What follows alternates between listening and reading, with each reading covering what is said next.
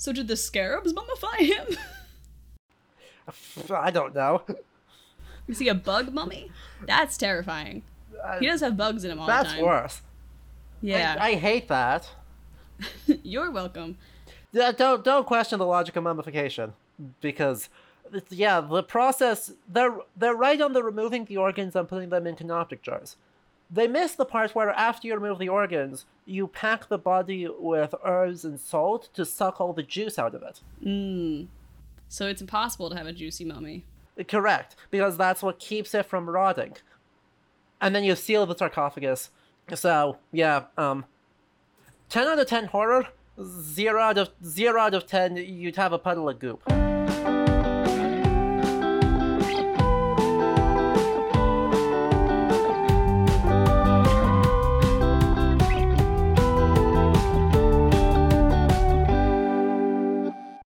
Hello and welcome to Movie Struck, a podcast about movies and the people who watch them. I'm your host, Sophia Ricciardi, and I am joined today by my dear friend Adam, aka Ludo History, aka OSP Yellow. Adam, welcome to the podcast. Thank you. I realize just how many names I have on the internet these days. You don't even have all of them. Oh my! Are, wait, are there more? Please. Yeah, How can, yeah, no. how can my our Just- audience know you? So mostly my internet presence these days is on Twitch, Ludo History there, uh, and then obviously collaborations with Overly Sarcastic Productions, who I've known for ages and ages at this point. Uh, but also, uh, I lurk around on like Reddit's Ask Historians under the username Sagathane, and that's that's mostly it. So I am a professional historian by training, which describes most of what I do. Uh, where I do media criticism through historical lenses. So you know, how badly are they butchering mythology and history, or you know, what are the times where they put a weird amount of effort in?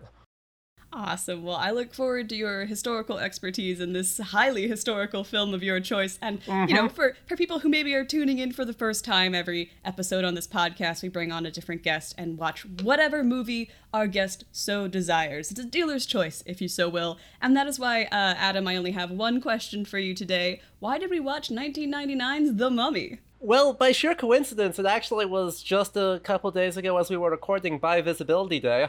And apparently, to be bi on the internet, you need uh, two requirements. One, love 1999's The Mummy.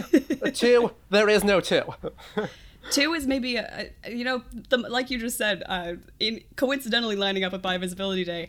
This movie is a, a, a bi favorite, a classic of the community. This and like Pirates of the Caribbean, anything in that sphere, commonly cited. exactly. hmm I do know someone who once told me that they're like, because the reason this is considered a bi movie in many ways is because everyone in the cast is very attractive, and that holds true to this day. True. Uh, I will be thinking of uh, Brendan Fraser's floppy hair in this movie for the rest of the week, but I have someone who once cited to me as National Treasure was that movie for them, which I thought was a bit of a left field pick, but is a previous movie hmm. struck episode. So if you're looking for a Hmm. tie-in, You know, I I see it, but that seems like camp campy adventure movie featuring hot people. Mm-hmm.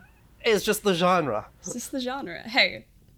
That's the best genre in my book. Uh, this is one of the you few know, movie I, I'm movies here. I've seen I before, am so. fully here for this genre. Oh yes, I was very excited when you picked this movie. Uh, so without further ado, let's jump on into this. We open pyramids, birds calling, the Sphinx being built, an orange filter on all of the color correction. It's Egypt, And baby. somehow, somehow in Thebes, which is Somehow not close to the pyramids. Not, it's not all that close, actually. Interesting. I don't really know the geography of Egypt this well uh, to Yeah, show my hand as a dumb American. Let, let me pull it up, uh, cause it's not super duper far away. Uh, let's see. So yeah, it's the modern city of Luxor, Hmm. not Cairo, which is where Giza is closest to. So it's uh, quite a ways down the river or up the river. Yeah, they're playing uh, pretty fast and loose with geography in this movie. It'll take very different amounts of times to get from point A to point B at different points, depending on how serious the plot is. True. Uh, But a, a narrator very helpfully informs us that we are in Thebes, which is confusing, but okay, I'm ready to roll with it, at the home of Imhotep, the high priest of the pharaoh, uh, and also the residence of the pharaoh's mistress that no other man was allowed to touch. But that doesn't stop Imhotep. But uh oh, for the two lovers, the pharaoh busts in, which he busts in through these doors that are being held shut by the, the priest's assistants, who are all painted fully gold. It's extra as hell. extra as hell. They blend in with the walls, and at first I was like, are they supposed to blend in with the walls, or is this like a status symbol? This is getting too far into the logistics of um, character extras in The Mummy, but it was an important detail uh, to point out at this point. but yeah, like six, six, but like six of them, they don't even hold him for like ten seconds. Not even a little bit. You would think, oh, these giant heavy door, like stone doors that these six men are holding back. Surely surely this will stop the one pharaoh from busting in, but no, he seems pretty capable of kicking down some doors. I guess he's a man who knows how to make an entrance, uh, even though he only appears in this opening sequence and then not again at all throughout the rest of the movie. uh, true. Also, oddly, real historical figure that is at the time frame they later identify him at. Huh. Right. So uh, my stance on the Mummy as a history movie is a that is a weirdly high effort shitpost. Fascinating. So, Seti I is actually a pharaoh of the 19th dynasty. So, the one after Akhenaten and Tutankhamun. Mm. Who actually ruled about 1300 BC. And they actually correctly identify that in the movie. Wow. So, I don't know. Obviously, he doesn't die in the way there's none of the rest of it, but for whatever yes, reason, well... they chose an actual historical figure and just went, What? You are now in this movie. I kind of love when movies do that. I just think it's fun. I, like I'm it's not accurate. It. No, I'm totally here for it.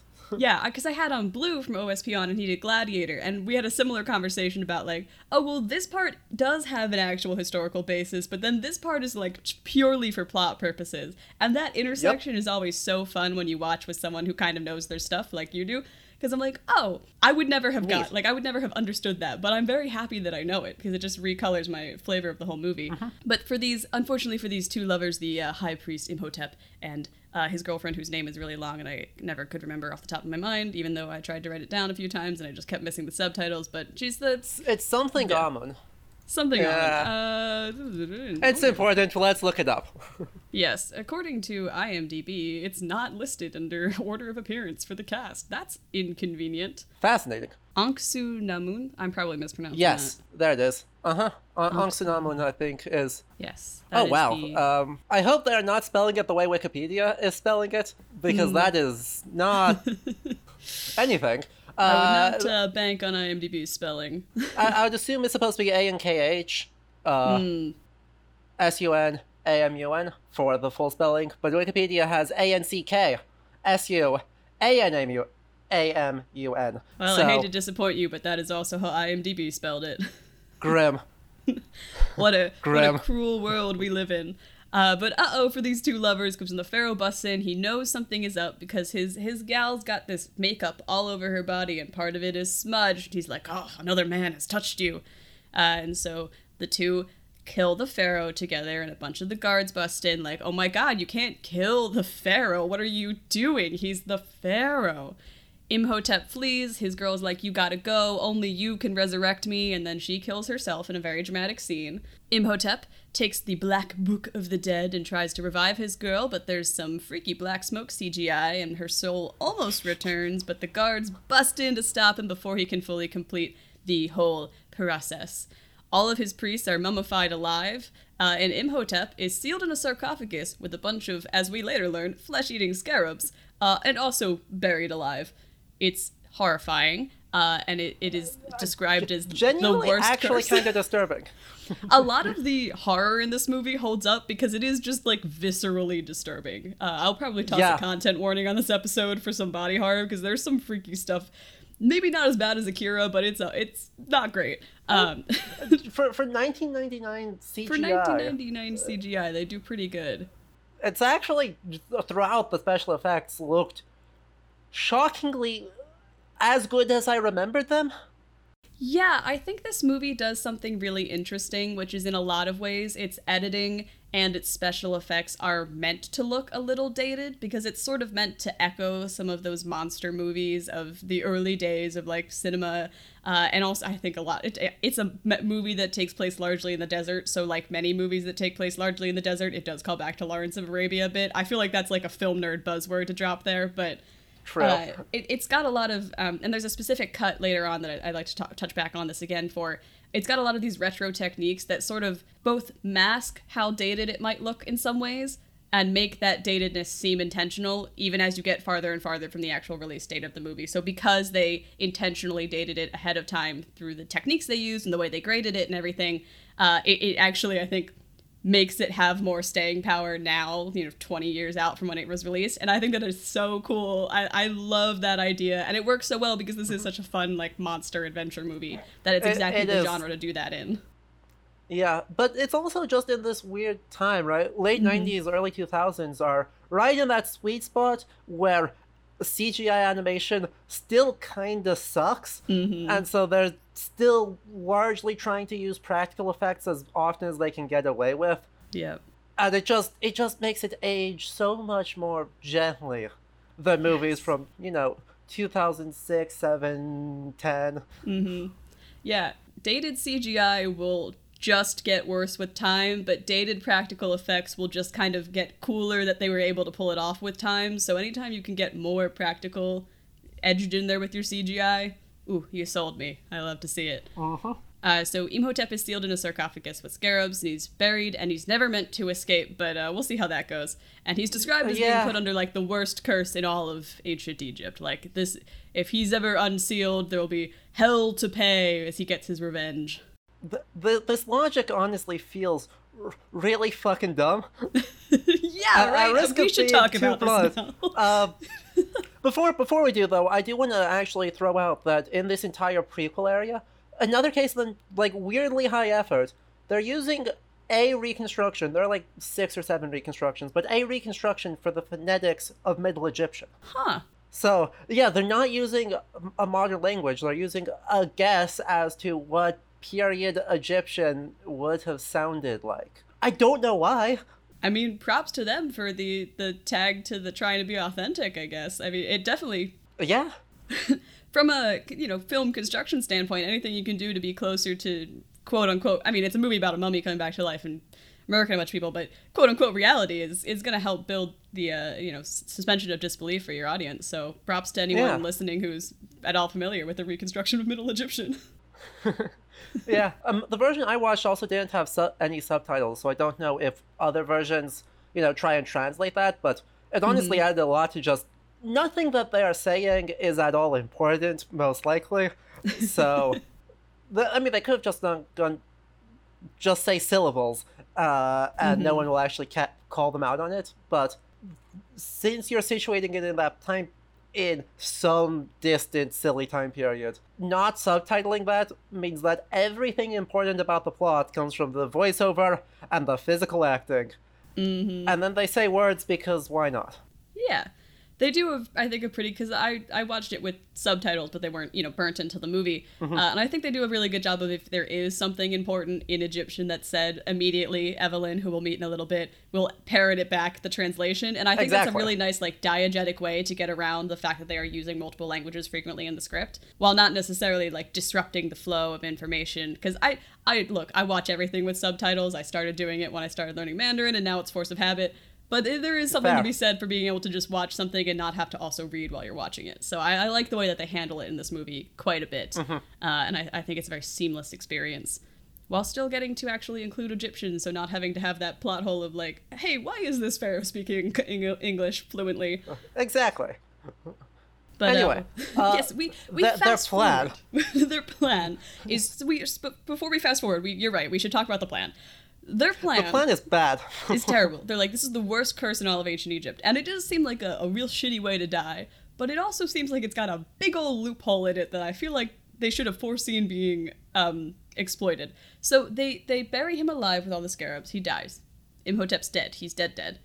But if someone were to centuries later say excavate his tomb and read from this somewhat fairly accessible black book, as we'll learn later on, it will curse them to be killed by him to resurrect Imhotep, and then he becomes this all powerful, like, creature of destruction who can bring ruin onto all of Egypt. I'm like, that.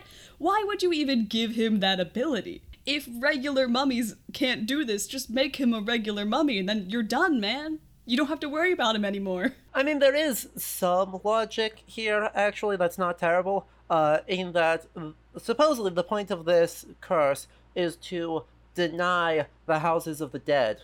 Uh, Was that like the fifth house of the Duat? Uh, the Egyptian uh, otherworld is nuts. On the scale of mythological otherworlds, this is like S S tier bonkers. Uh, but the houses of the dead are one of them, and so the point is to deny that. So it's you don't even get the chance of seeing Anubis and getting your heart weighed on the scales and getting it devoured by the crocodile hippo hybrid uh, Ammit. right, you don't get any of that chance. You are just stuck in perpetual limbo and torment. Hmm. Cool. You know, literally denying someone the afterlife, super well attested thing. As far as that goes, the logic makes sense. Mm-hmm. That being said, the fact that you're denying of the other world turns them into godlike powerful beings.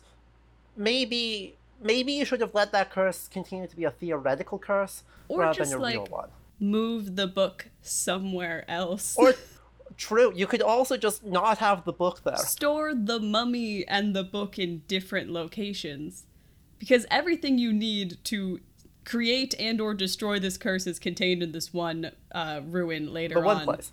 one place so if anything happens to that one place you screwed uh, and as we'll see, things will in fact happen to this one place. So we fast shock. forward to 1923, the long, long time ago.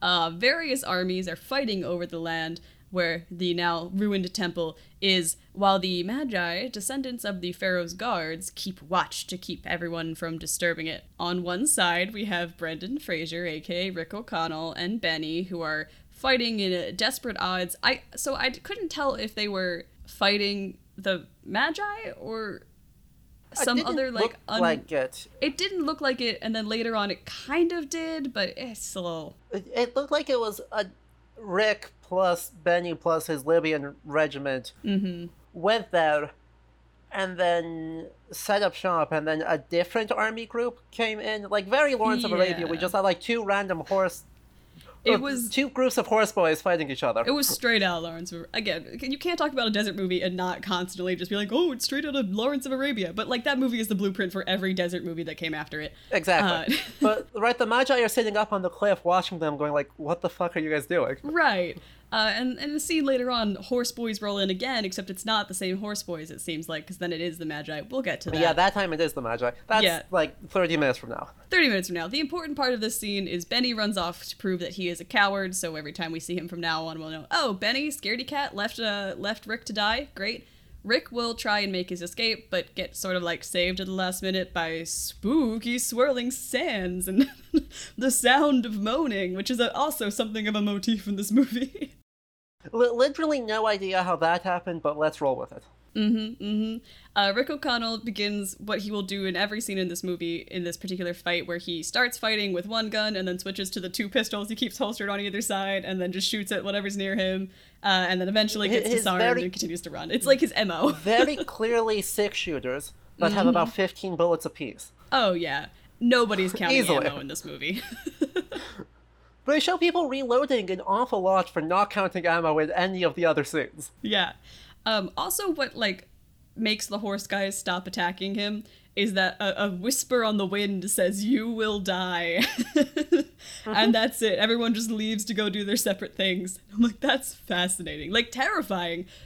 Brendan Fraser is not at all phased by this. He's like, I guess I will walk off into the desert now to go do other things because we cut away after the Medjai are like, the desert will take care of him. By the way, I know just enough Arabic to know that what uh, the Medjai say at the end is "Let the desert take him." Or I think actually I think more literally it's just the desert will take him. So like, should we go kill him? No, no, the No. desert will deal with it. Desert take care of it. I guess and then if you are next in time, the next time he shows up, the comment is, "The desert didn't get him." Hey, you can't you can't get Rick O'Connell with something measly like the desert. Come on. it takes like full mummy, mummy onslaught for him to be even a little bit phased. Uh, but in, Yep. in in Cairo, we meet Evelyn, a librarian going through a collection of books at the Museum of Antiquities. She, she's restocking shelves, sorting things out, uh, and she's on a very, very high, perilous ladder, which was very scary uh, as someone who's afraid of heights. And she, and she tilts the wrong way while trying to lean over to another bookshelf, and while regaining her balance, knocks over one bookshelf that knocks over another. And it, yeah, that's right, kids, it's our classic bookshelf domino effect.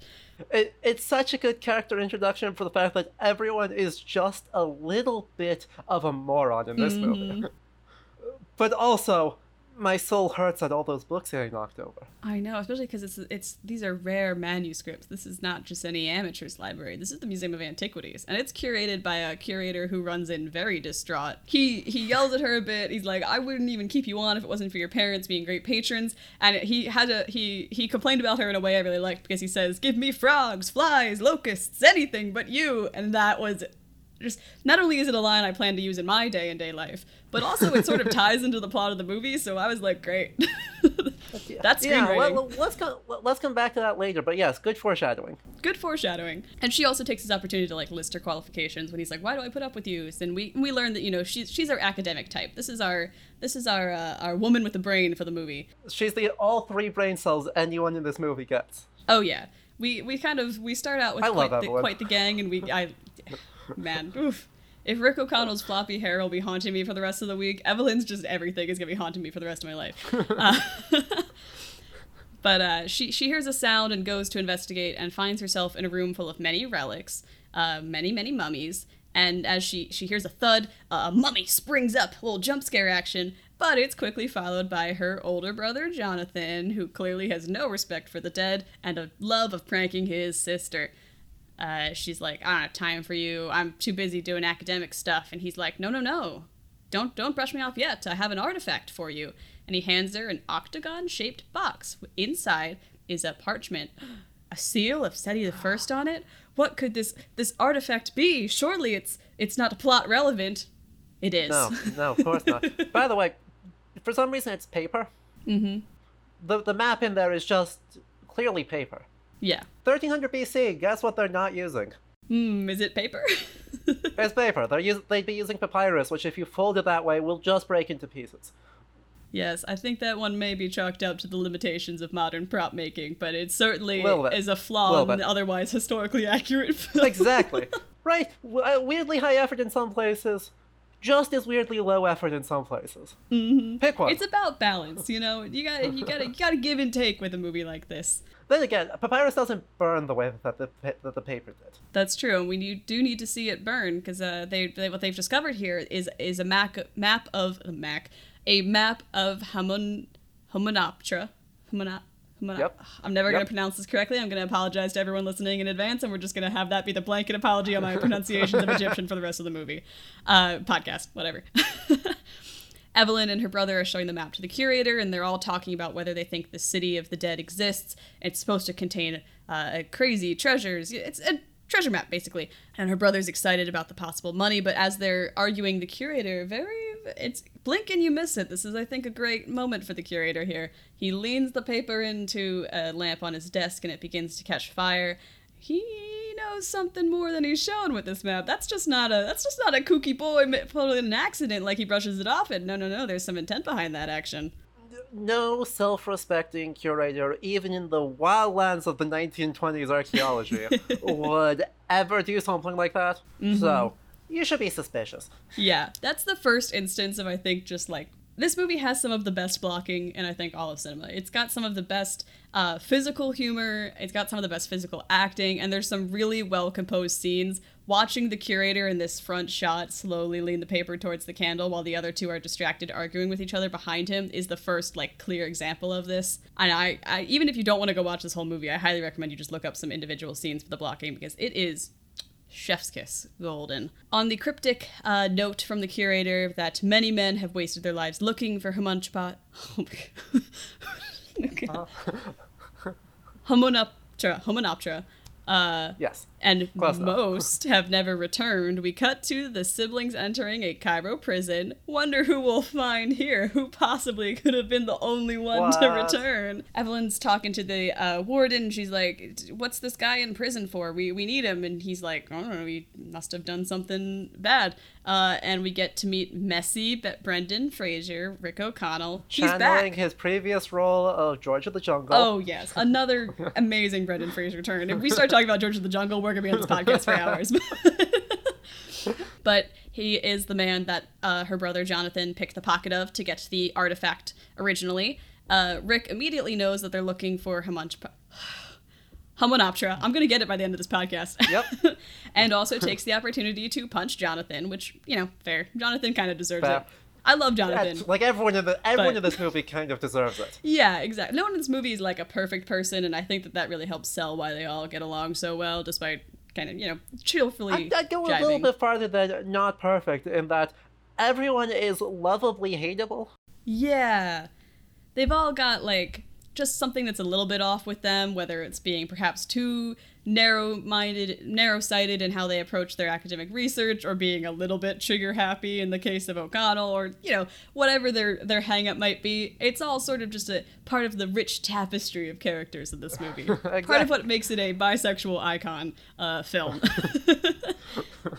Rick asks Evelyn if she she really wants him to tell her where the city is, and they lean really close together, and he tricks her to get a smooch, and then gets dragged away by the guards, yelling that she's got to get him out of prison if she wants to find the city. She asks the warden what's happening to him, and warden's like, uh, "That dude, yeah, he's gonna be hung like right now." So Evelyn keeps trying to bid on uh, Rick O'Connell's life, and it looks like the bid isn't taken. He's dropped through the gallows, but his neck doesn't break, and he's sort of hanging there. And Evelyn continues to bargain with the warden about the treasure from Haman, Hamanop, Hamanoptera. Uh, and eventually, it works by giving him a cut of the treasure. Rick O'Connell is saved, and our adventuring crew is assembled. At the port, the siblings are waiting on Rick, who cleans up great. Uh, and O'Connell sort of Magnificently. Magni- oh man, that's my Halloween costume next year. I'm calling it now. Uh, what happens with this movie every time I watch it is I forget how much I like this movie, and then I watch it and I'm like, man, The Mummy is such a great movie. I love this movie. And then I stop the movie and I forget how much I enjoyed it. And then a year later I'll watch it again Yep. and I'm like, wow, The Mummy's a great movie. I forgot how much I love this movie. And the cycle repeats like some sort of Sisyphusian torment. Um, but it's, it's a great movie. You should all watch it. Uh, O'Connell sort of walks with them and explains that his garrison, you know, believed the story of this lost city so much that they marched into the desert to find it, and only to find nothing but sand and ruins. And that sort of explains why he was where he was at the beginning of the movie. The warden also shows up to board the ship with them. He's like, "I'm going to protect my investment." So we've sort of got our crew of um, the siblings treasure party, aka the protagonist of the movie, and as we will meet shortly, a, a crew of Americans led by Benny, who are also boarding the same steamship in order to find the the, the city of the dead. Uh, with their Ooh. With the only other person to have ever walked away from the city and survived. In the dark, the Medjai are also rowing boats towards the steamship as it heads down the river. Uh, our crew playing cards as Jonathan spills a bit too many of the beans about where they're going to the Americans. what a what a Jonathan, what a dum dum. We you gotta love his gum ho, but you at the same time. But he, uh, I mean, for how much they uh, fairly justly make fun of the Americans, he is far worse than any of them. Yeah, the Americans are um, painfully accurate stereotypes, but Jonathan is at many True. points just just the densest man I've ever seen on screen. but Yup. surprisingly acute at times as well, particularly when it comes to his sister and O'Connell. But uh, as we'll as we'll see, there's a bit of tension there as Rick goes to find Evelyn reading on the deck, and she sort of sasses him about his manners and his kiss, and O'Connell's like pulls out this bag that he'll carry throughout the entire movie that is just only full of various kinds of guns and weaponry. Uh, and he's like, "There's something evil under them sands." He doesn't talk like that, but he did in my mind. Evelyn explains that she wants to find the city of Hamun Hamun Hamanatra. Hamunatra. It's spelled differently in my notes here for some reason, which means at this point autocorrect is starting to catch up with me. Uh, she, she wants to find uh, the lost golden tome. Uh, it's been a fascination her whole life before O'Connell inevitably says something sassy to her and she storms off. Uh, O'Connell then runs into Benny and asks him if why he's going back if he he never believed in Human Humanatra, Hamanatra, whatever. Hamanatra, yes. I'm just gonna start pointing to you, and we're just gonna cue you Yeah. to say it instead, because otherwise this podcast is going to take two hours. And O'Connell's like, "You see that girl? She saved my neck." To which Benny responds that um, O'Connell always had more balls than brains, and O'Connell responds by throwing him overboard. This will end up being a good move for Benny because O'Connell then notices wet footprints on the deck, but they're not from his overboard friend. Oh no, no! Danger is afoot. Back in her Spooky. spooky. By the way. I want to talk about these two books uh Uh-huh. quick, because now that she's like, oh yeah, I want to get this grand book of Amun Ra, it actually kind has not no grounding, just just a hint of a grounding, in that Seti the First ruled in the dynasty after Akhenaten and Tutankhamun. Hmm. Akhenaten quite famously, you know, outlaws the entirety of traditional Egyptian religion and tries to set up Aten, which is another aspect of Ra, but hmm. not the same one as the sole deity. And it's actually the priests of Amun Ra who are critical to overthrowing him. So the idea that the cult of Amun Ra specifically is incredibly important in Egyptian society at the time where the intro of the movie takes place actually kind of works. Huh. On the flip side, the Book of the Dead is a text that we have that is in fact not bound in a book because the codex, your book-shaped book doesn't exist yet. Right. We're over, we're almost 2,000 years away from the proliferation of the book-shaped book. Hmm. It sounds like everyone was doing their research except the props department. Like it sounds like the screenwriters were on it. You know, uh, all the costumers were like, "Yeah, we got you, we got you," and then the props department was like, "Hey, we made these books. I hope they work because they're what we're using." Uh, the books look sick. Oh, don't get me wrong. great. The books look fabulous. Aesthetically flawless, accurate, a little more wibbly. yeah, meh. Eh. Meh. But I mean, the Book of the Dead is like the text that describes the journey through the Duat to the afterlife. Hmm. All of that. It's often inscribed on the walls of high status tombs. So, like, we've got a, multiple copies of it, pieced together from like a bunch of archaeological excavations. Seems Yeah. like a a poor hiding It does not bring people back to life. Yeah, I was gonna say if if you know in the world of this movie that reading from this book will bring people back to life, maybe don't inscribe it onto the walls of various tombs. That said, maybe it's like one inscription. I don't know. I'm not an Egyptologist. Nah. I'm not here to how to tell them how to execute their curses. I'm just here to talk about what their curses did. They sure did stuff. They sure they sure did. So in her cabin, Evelyn is getting ready for bed for the evening when a Medjai appears behind her in the mirror and puts a knife to her throat and starts demanding the map. It looks grim for our girl Evelyn, but important note. Important note. His knife is just his hand. His hand got chopped off, and it is an it is a hook knife. It is or is a like fist fist punch man knife. incredible. I didn't even notice that. I'm so glad you picked up on that. That's very cool.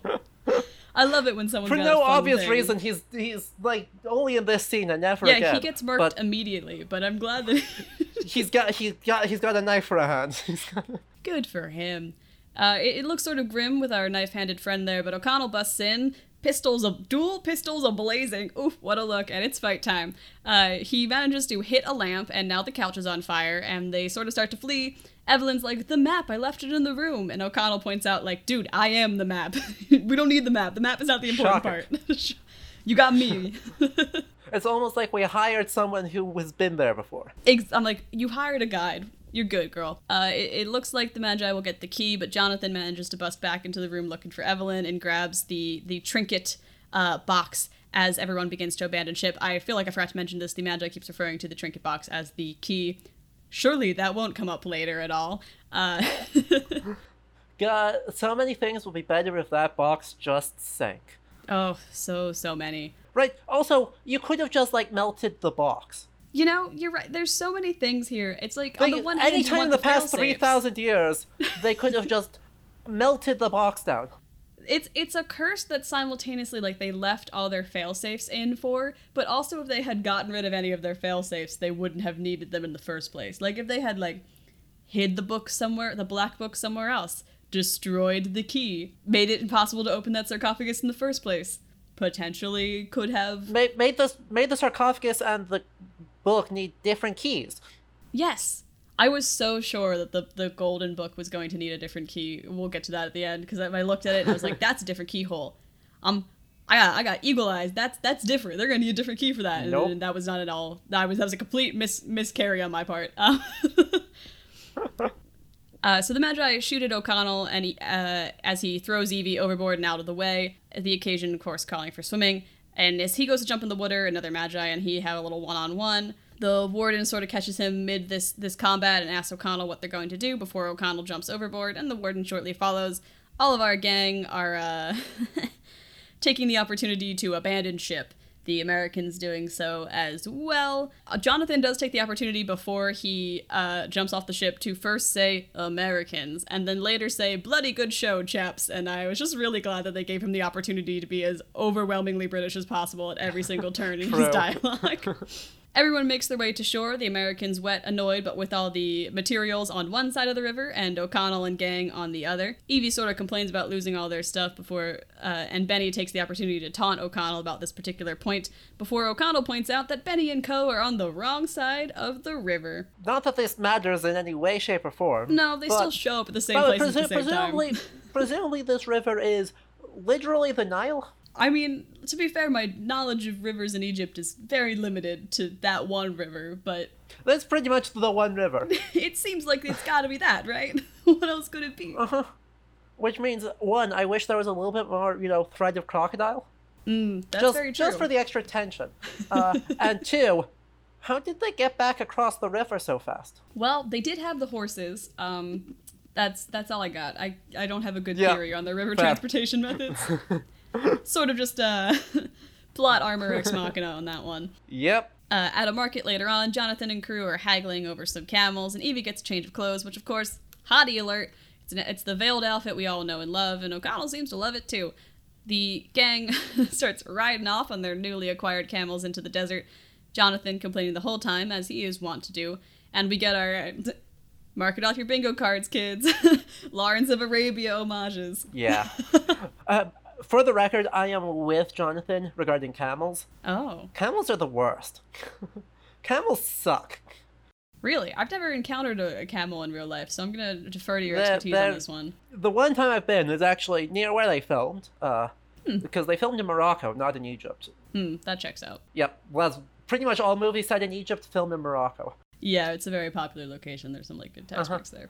But the one time I've been that r- ridden a camel out there, the camel yelled at me Oh, and tried to bite me, and then ref- once I got on, refused to let me get off. oh no. So, you know, I'm with Jonathan regarding camels. They're just not worth the effort. Camels, an enemy of the pod. Uh, we get various wide shots of desert, as is tradition ever since the days of Lawrence of Arabia, as the gang trudges over dune and dune and dune again. Heat indicated to us by the ever present orange wash that is color corrected over every single shot, and then changed rapidly to a blue wash as we enter night in the desert. Yep. There's a very strong um, color theory in this movie, and it's orange and blue. They're complementary colors, and whoever color graded this movie was very committed to them. Uh, Correct. the gang is all in various stages of falling asleep when a horse neighing nearby alerts O'Connell. It's Benny and the Americans, having also approached the starting line to where they, I guess, will race to the city. So this this scene they had me lost for a second there, and then I sort of came back around as I'm somewhat familiar with the concept of races. See um, the Speed Racer movie episode of this podcast for context on that one. Uh, so Benny and the Americans and O'Connell and crew have made a little bit of a bet to see whoever gets to the city first gets five hundred dollars. And the only way to get to the city at this point in the movie, this will never be relevant again, is to watch the sunrise uh, and to see the city sort of form a, a, a mirage before becoming solid off in the distance of the desert, and then you run towards that mirage when it materializes. So the sun begins to rise, our mirage city begins to materialize, and everybody is off to the races, running towards Hamunaptra. Hamunaptra. I sh- oh, yeah, got it on the first try. Woohoo! I still corrected it. 500 bucks on the line. Benny and O'Connell are neck and neck until O'Connell pushes Benny off of his camel. Great, this will could be a running theme. Uh, and then O'Connell and Evie manage to take the front, both charging on their camels towards the ruins, making it in first. woo, 500 bucks for them. We never get to see that payout, but it, it happens, I guess. Everyone everyone makes camp, excavation begins. The American and Benny are taking the chance to be sexist, and then Evie gets to explain the scholarship around the book that she's looking for before setting up uh, some mirrors in the tomb to illuminate it using what she describes as an ancient Egyptian trick. And O'Connell seems pretty uh, impressed by this.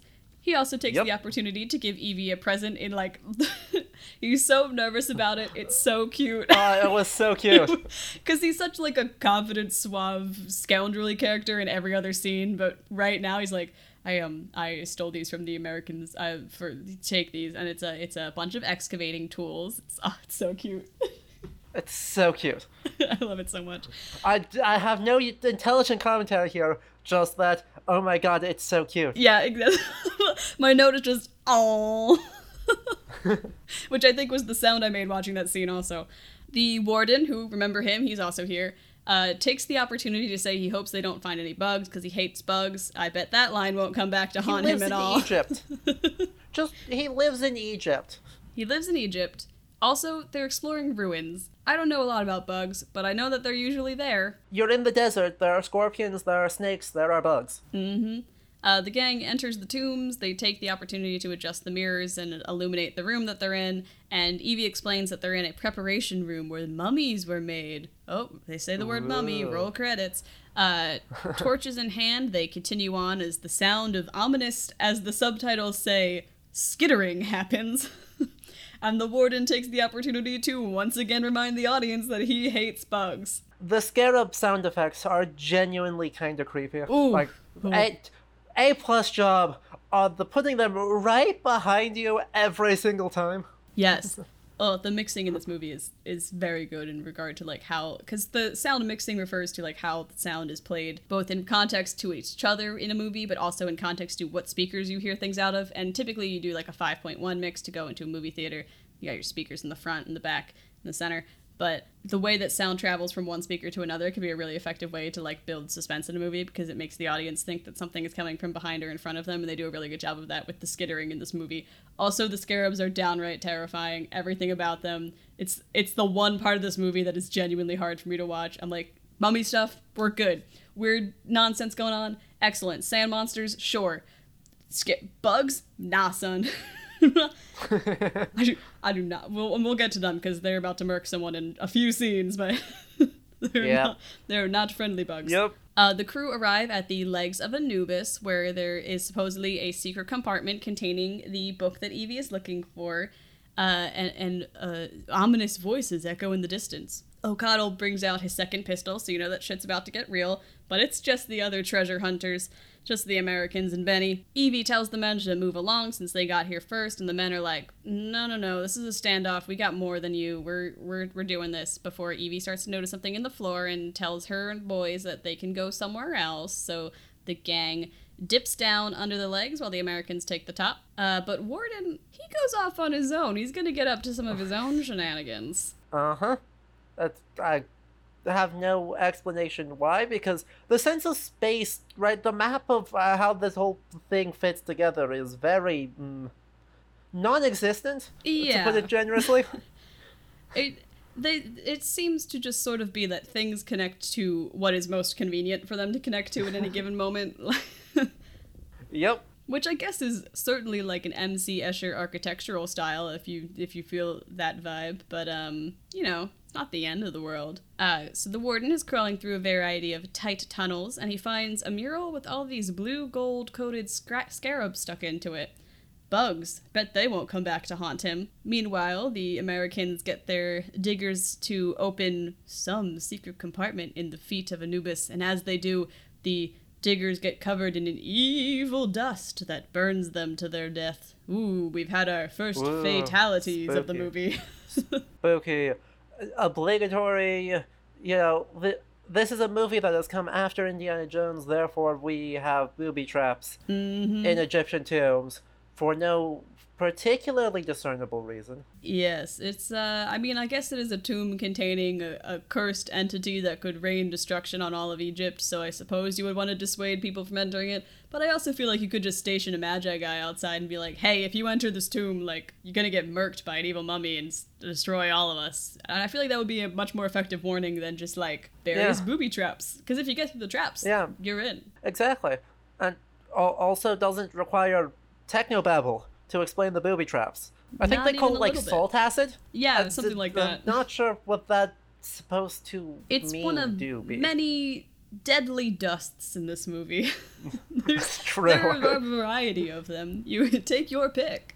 Jonathan is kind of goofing off mimicking some golfing when a sarcophagus falls from the ceiling of the chamber that our our heroes are in, and Evie does her Egyptologist thing and explains that this sarcophagus either contains something of great importance or someone who did something very, very naughty.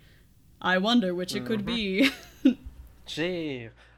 By the way, the, they say that the name on it is "He Who Shall Not Be Named," yes. which is very funny. First off, Very funny. uh, se- secondly, not actually how Egypt, as far as I know, for the most part, how Egypt erased people from memory, because that is a thing that you do, right? You obliterate Uh-huh. their names on, but you can carve their name and then scratch it out, like just Mm. destroy the cartouche with the name on it, destroy their face on any ins- uh, depictions.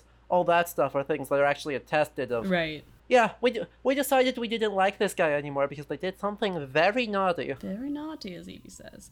Yeah, they didn't take the um they didn't take the Voldemort approach, so it was very funny that the movie did. Yes, that was very very funny. And also, no one will refer to him by that moniker ever again. It's just Ever. written on a Let- sarcophagus.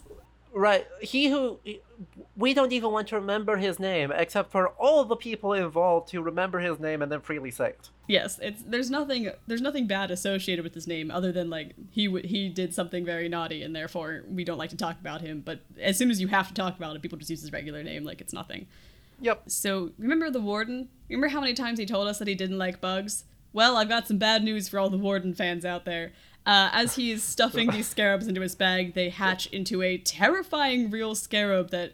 And this is going to be a little bit of a body horror warning for our viewers. If you are uncomfortable with that, perhaps skip ahead about a minute or so. The scarab like crawls underneath his skin, and it's like this little bump moving up his arm and into his face, and it is horrifying. Uh, he starts Yep. freaking out as we all would in that situation. As Evie and gang continue to examine the sarcophagus, uh, they find they see a lock on it that suspiciously looks like the box we saw earlier, and O'Connell explains that it'll take them like a month to open this thing without a key, which is what kind of makes Evie put together that the the box was the key in the first place, and she puts the key in the lock, but they don't open it just yet because they hear the warden screaming as he goes running down the tunnels. Uh, and as they they see him crash into another wall and just dies right before their eyes. Spooky. Something has already gone horribly Yep. wrong. look, it's what he gets for saying I don't like bugs, and then immediately the first thing he does is try and pry bug-shaped things off the wall. I mean, Right? it's You got does does he not point- understand screenwriting 101? The exactly. Come on, man. The sheer lack of genre savviness got him. That's everyone who dies first in a horror movie is just the least genre savvy character. That's the new rule of thumb. Final girl is just the person who's watched the most horror movies, person who gets murked in the first 30 minutes. I'm sorry, you should have been more genre savvy. Exactly. Uh, that night, the gang is recapping what happened, and they talk about how the place is uh, probably cursed before the wind takes the opportunity to once again howl ominously. Evie takes the opportunity to explain that she doesn't believe in curses. O'Connell explains that he believes in being prepared, so I guess he's a real big Boy Scout, and cocks a gun to explain what his version of being prepared is. Uh, and Jonathan believes in stealing, so he goes through the warden's bag now that their friend has died and finds a very nice old bottle of booze. As he begins to explain how good that drink is, a sound kind of rouses them from their conversation, and it's the Medjai in the Americans' camp, and uh, very much on the attack. Uh, this is where I got a little confused about whether they were the Medjai or the horse guys in the beginning, but I, it's explicitly the Medjai in this scene. Yes. Jonathan starts drinking and shooting, which was very funny, uh, and Benny sort of joins him for a moment. I Jonathan is like a great character for cutaways because he's always doing something just like a little bit kooky, and he's cowardly without being a coward necessarily. uh, in the same way that Benny is. exactly. So it, it's a really it's a really fun sort of like ride along character for the audience to lock onto because O'Connell and Evie are both basically superheroes in this movie, either in terms of like raw plot related knowledge or ability to shoot infinite bullets. And then Jonathan is just kind of like a dude who just survives through sheer like British character acting. So I, I love the cutaways to him in this movie. I, I noted a lot of them down. O'Connell helps Evie up during the fight, and the Americans are like, "Hey, uh, we got them rid of them today." After O'Connell did a variety of tackling and shooting and dynamiting, uh, but maybe we should combine forces to like stay safe at night. And they all agree that that's probably a good course of action, having survived just this one Medjai attack. By the way, it's worth noting the way that they get out of the Medjai attack at the end, because uh, they were in fact losing that very badly, is that O'Connell nearly blows literally the whole camp up Yeah. by lighting a stick of dynamite. He does. O'Connell uh, is facing down one of the Medjai Riders, who I believe is our our good friend later on, Yes. Ardeth Bay. Yep, he in Yeah. fact. We have a sword with Ardeth and a stick, dueling a stick of dynamite. Mm-hmm. Mm-hmm. Everyone can decides that's a bad idea. Yeah, he's like, mm, okay, we won't blow up. But he does leave them with the warning that if they don't leave within a day, they will all die, whether by the Medjai's hand or the curse of the tomb. Now, I feel like this would have been a really great point time to you know start explaining, at least you know, But it's a case of, you know, the audience knows that at least O'Connell is willing to buy that there's a curse because the wind is awfully conveniently timed in this ruin. you know, it's like, hey, you guys didn't notice the like freaky sand face last time you were here. Maybe just like leave this place Exactly. alone. The warning signs are all there. you, you hear the moaning that is in fact actually just dead people. Mm-hmm, Mm-hmm. The wind is not a coincidence. Your instincts are correct here. You should just go. Just leave. Just be safe. It's fine. Everyone's got their motivations, as we learn in the next scene, as O'Connell and Evie are drinking and They're all- fighting. They're all bad motivations, but that's okay. Bad motivations, but motivations nonetheless. Uh, O'Connell's giving Evie like fake boxing lessons as she's very drunk, and they drink into the evening, and they take the chance to bond. Evie explains that her father was an explorer who married an Egyptian woman, her mother, and O'Connell's like, "Yeah, I understand like your father and your mother and your brother, but like, what are you doing here? Uh, what's your whole deal?" And Evie stands up, she says that she's proud of what she is, which is a librarian. Fabulous. Fabulous. And then she declares that she's going to kiss Rick, who tells her to call him Rick, uh, because she's been calling him Mr. O'Connell up to this point. Instead, she passes out, and Rick looks kind of disappointed. And I was like, me too, Rick. He looks Me so too. disappointed. He looks so sad. After he did the whole cute handoff of digging tools earlier, come on.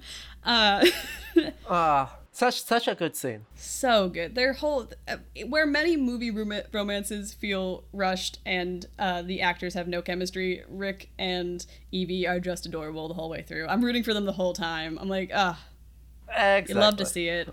They have such great chemistry. Yep. The next day, the Americans continue opening the secret compartment, bringing out a cursed chest Actually, on which by the way, before we get in there, I did look this up. Supposedly, the famous explorer is supposed to be the guy who funded Howard Carter's expedition that uh, discovered Tutankhamun's tomb. So, wow. yeah, there's something that may have gotten cut on the floor, but Hmm. there still is, it still is documented that that was the original intention. Is that supposed to be someone related to Howard Carter's expedition?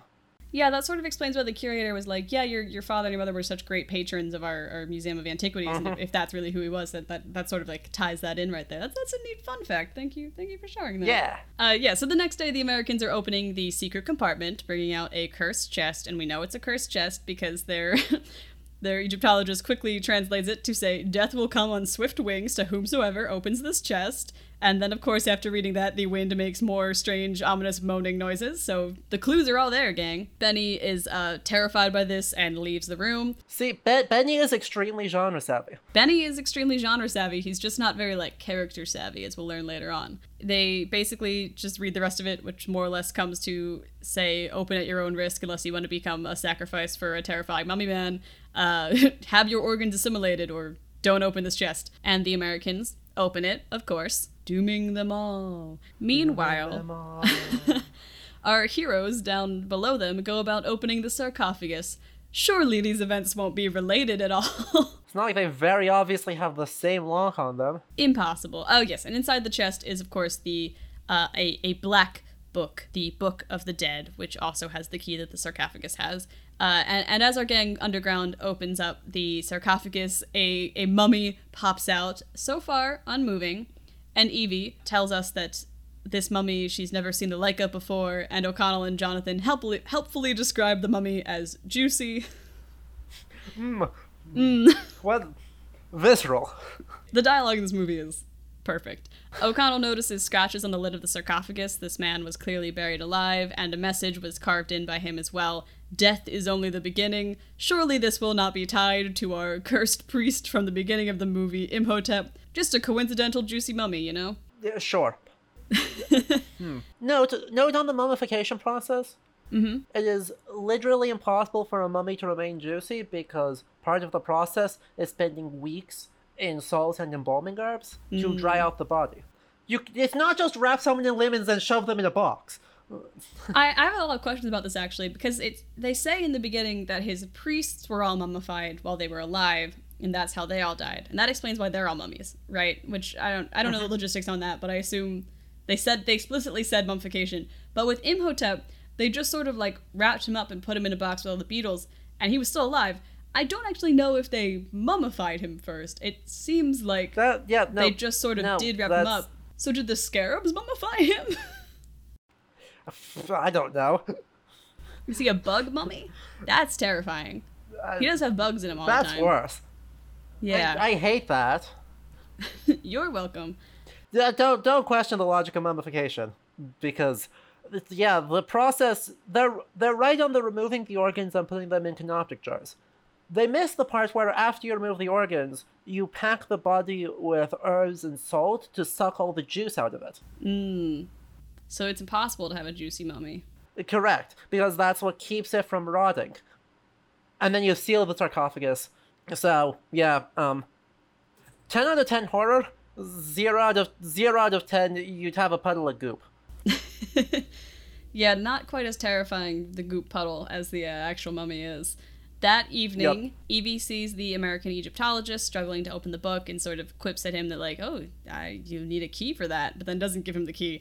The Americans, who all have these organ bottles that they got from inside the cursed chamber, are sort of like taunting Rick about the treasure that they found. Canopic jars aren't that valuable. We've got a lot of them, as it turns out. Huh. Yeah, that kind of checks out, but, actually, like, I think. In, in, in 1925, I'd actually say the mummy itself is probably more valuable than the canopic jars mm. because you could grind up the mummy for paint and medicine. Oh. Because that was unfortunately a thing that was done. Uh, vast quantities, thousands of mummies in the 20s and 30s were destroyed. Uh, actually, since like the 1880s to like the 1930s, were mm-hmm. destroyed because it was a fad to grind them up for pigment in paints and as medicinal powders. Because reasons? I can I cannot speak to the Victorian logic of thinking that snorting mummy dust was good for the health. Those Victorians, man, they were up to all sorts uh, of nonsense. Wild times, wild times.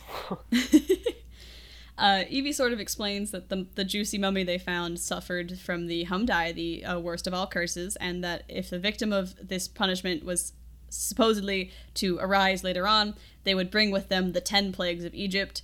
Remember when the curator mentioned the plagues earlier? Well, I sure hope you've done your research onto what those plagues were, because they're definitely going to be plot relevant in just a, a little smidgen. Oh, why are they using the plagues from the book of Exodus?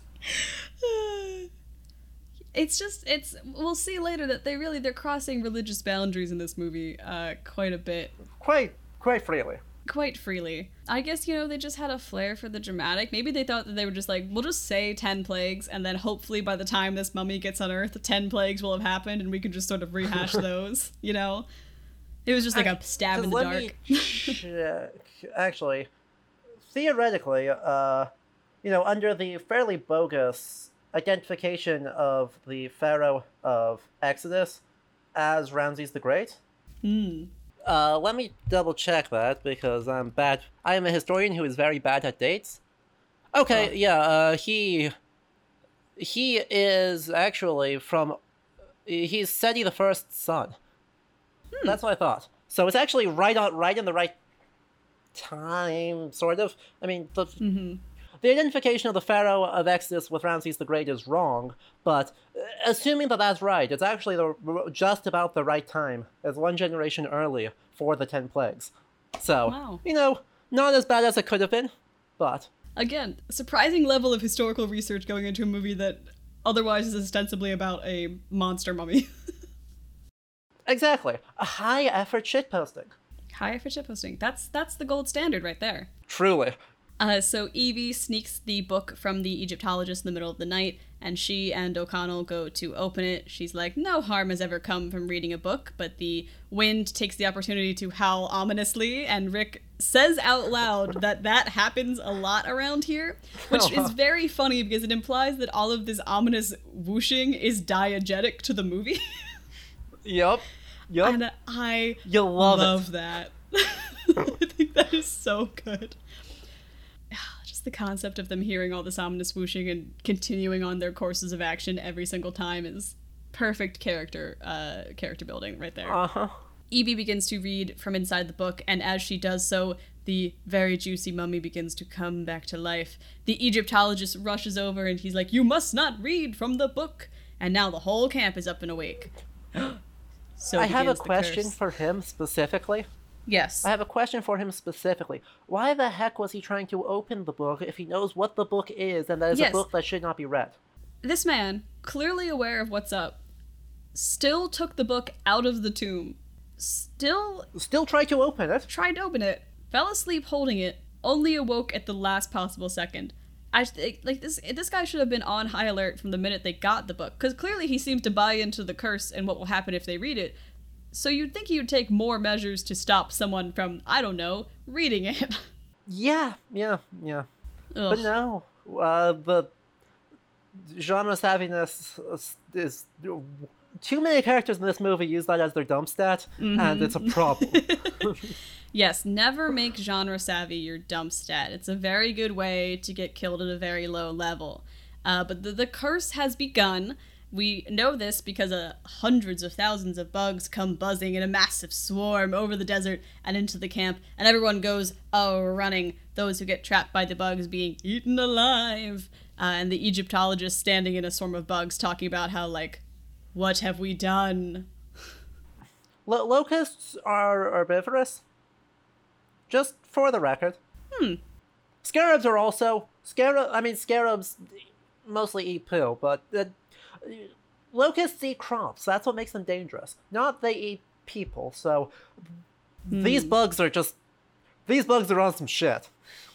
Yeah, these bugs are also selective on whose shit they fuck up because they don't eat the Egyptologists, but they like they do eat some of the just like extra diggers that the Americans brought with them. Which unfortunately for these diggers, um, that the Americans brought along, they are pretty much existing like the Star Trek ensign to get killed off to show what the stakes are in any given scene. Like they none of I don't think any of them survive. No. Uh, I mean, I think that's a probably direct borrowing for from Indiana Jones on this particular genre moment. Yes. uh, everyone flees into the tomb. One of the Americans drops his glasses and has a little Velma from Scooby Doo moment trying to find them. Uh, and Benny eventually steps on them, and, and this American, now very blind, as we see through several POV shots where the whole thing is Gaussian blurred to high hell, uh, struggles to find his way through the tomb, getting left behind by his gang. As he as he wanders away, a thudding and growling very ominously picks up in the background. Uh, this man, mm, not looking good for him. Because he has no glasses, we, the audience, also do not see the face of his attacker very clearly yet. But, uh, needless to say, it's certainly not a normal Not not attacker. hard, not hard to guess. Meanwhile, Rick and Co. are making their way through a better lit tunnel when a bunch of scarabs bursts from the floor. Rick uh, shoots at them, which is just hilarious because it is a swarm of bugs, and he has a gun. but Rick is committed to his one character trait, and we have to respect that. Look, he's just channeling, you know, the constant gender bending that is Indiana Jones into Lara, into Lara Croft into Rick O'Connell. Mm-hmm. Yes. the we have two guns. I must shoot. yes, has gun will shoot. Uh, Evie leans against the wall to escape the swarm of scarabs and falls through a secret door separating her from Jonathan and O'Connell. Uh, and in the secret chamber, she finds Mr. Burns, the blinded American, uh, now even more blinded as the mummy has taken his eyes and tongue, and she finds herself face to face with Imhotep. In at this point, in a very decayed, juicy mummy form, but now with eyes. It's very creepy. He sees her and immediately is like, "This is my long dead lover." Clearly, uh, so we know that the one woman in this movie is probably going to be relevant in that way to Imhotep. Uh, that's going to be her plot armor for this this chase scene. Yeah. Honestly, it could have been played off worse because she seems pretty aware of what's going on, unlike a lot of other times that this particular trope happens. So I kind of like how they handle it, even if it would have been nice if there was maybe another female character to balance out how this was going. True. True. The Americans catch up with Rick and Jonathan, and the gang continues to flee from the Scarabs until they run conveniently through the MC Escher print of conveniently attached uh, tomb tunnels to where Evie is, also face to face with Imhotep at this point. Uh, Imhotep does a mummy roar at him, and Rick takes the opportunity to growl back at him and shoot him. The stones on Rick. Incredible. Uh, but the gun doesn't do much other than stun him. Yeah, just chef's kiss. Uh, and the chase is still on. The gang rounds the corner, and the Medjai stop them uh, and tell them that they like seriously fucked up, and that everybody's got to like you got to go like now. Rick insists that he got the mummy, and the Medjai's like, dude, it's a living mummy. Clearly, he is more fucked than your gun can handle. And Rick like sticks to it. He's like, no, I totally got him. Hey, look, that was a 12 gauge shotgun to the chest. That should kill someone. Mm-hmm. But uh, you know, mummies play by different rules since they're technically already dead. Uh, back in the Rude. tomb, Benny is by the feet of Anubis, alone and scared, when the mummy appears behind him. uh, and Benny then starts praying, and he prays by holding out a holy symbol from just about every single religion, calling all of them out, uh, doing prayers in every single one, Yep. none of them affecting the mummy at all, until he uh, takes out a Star of David and starts speaking Hebrew, which the mummy pauses for a moment, and Imhotep is like, oh, the language of the slaves. Um, and he offers Benny gold if he serves him, and just sort of we realize that Benny has become uh, a second in command for the now revived Imhotep, who is gunning for the sacred uh, jars full of his, as we would Uh-huh. call, mummified organs. C- conveniently, each one of the Americans has one canopic jar Yes. to justify them all getting gu- uh, getting ganked. Yes, not only were they they cursed because they were the ones specifically who opened the container, but also they have to each take in a single jar because there were exactly as many Americans as there were jars. Convenient. Uh, yep. Be- and Benny, with, you know, he made genre savviness his only stat. Again, Like, fair play to him. yeah, Fair, fair play.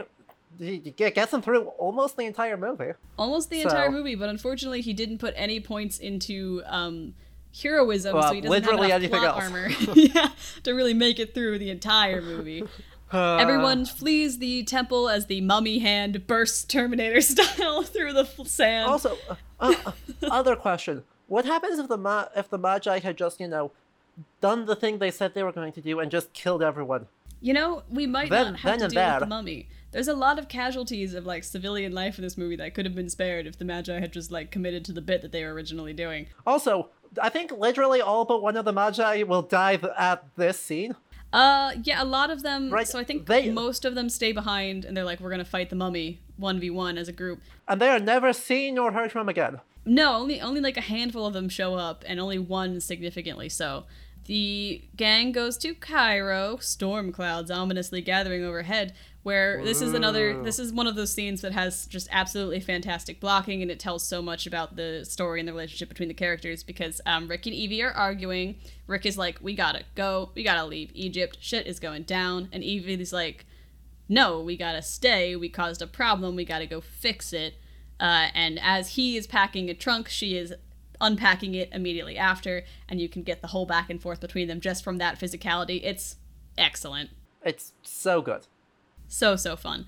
Rick is like, "Hey, I completed my contract for you. I'm I'm out of here," and he like storms out of the room, and Uh, then uh, obligatory second act lover spat, but Mm-hmm. just really well done. really really well done evie takes the opportunity to pout a little bit Uh, Rick goes to a bar where Winston, a very drunk Royal Air Force member, is drinking. Uh, he also runs into Jonathan and the Americans.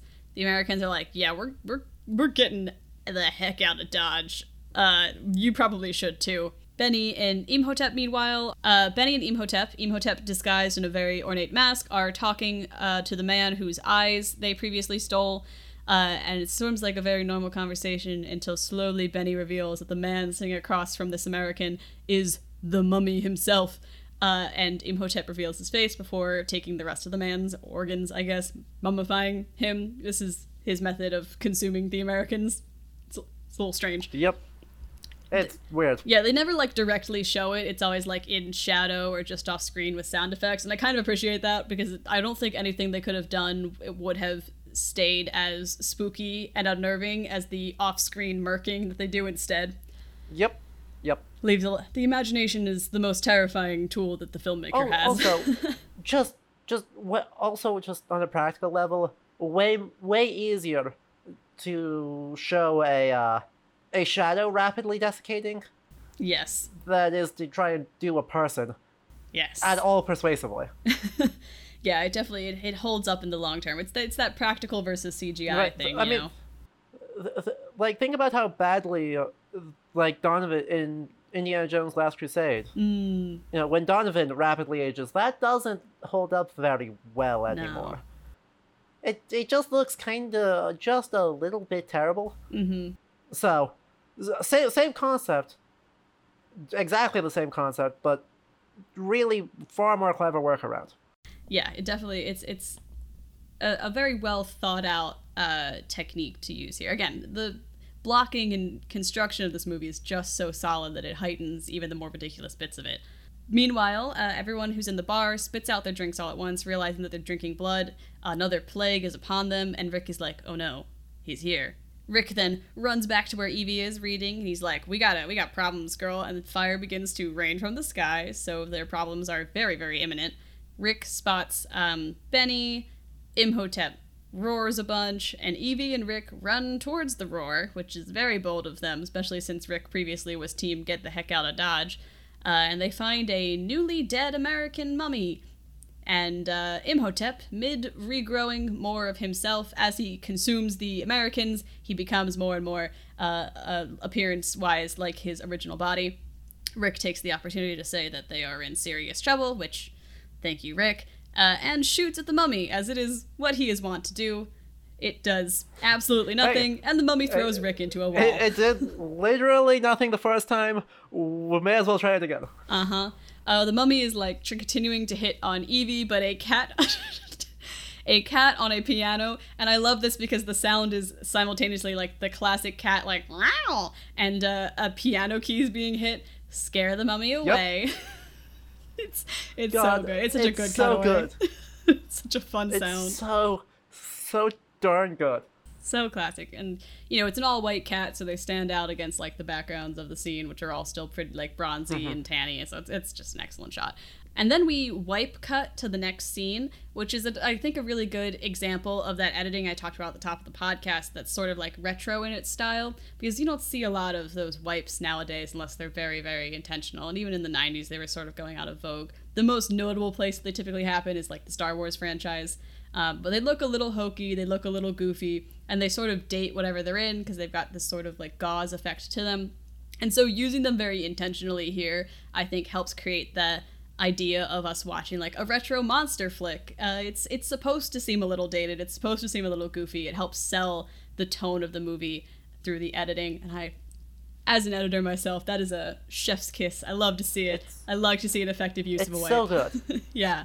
Right, and and it's so good on so many ways, right? Because I mean, it's a trope of the adventure of, you know, Lucasfilm adventure movies in Star Wars and Indiana Jones, but also, right, this is in name and nothing else, a remake of a classic 1930s monster movie. Mm-hmm.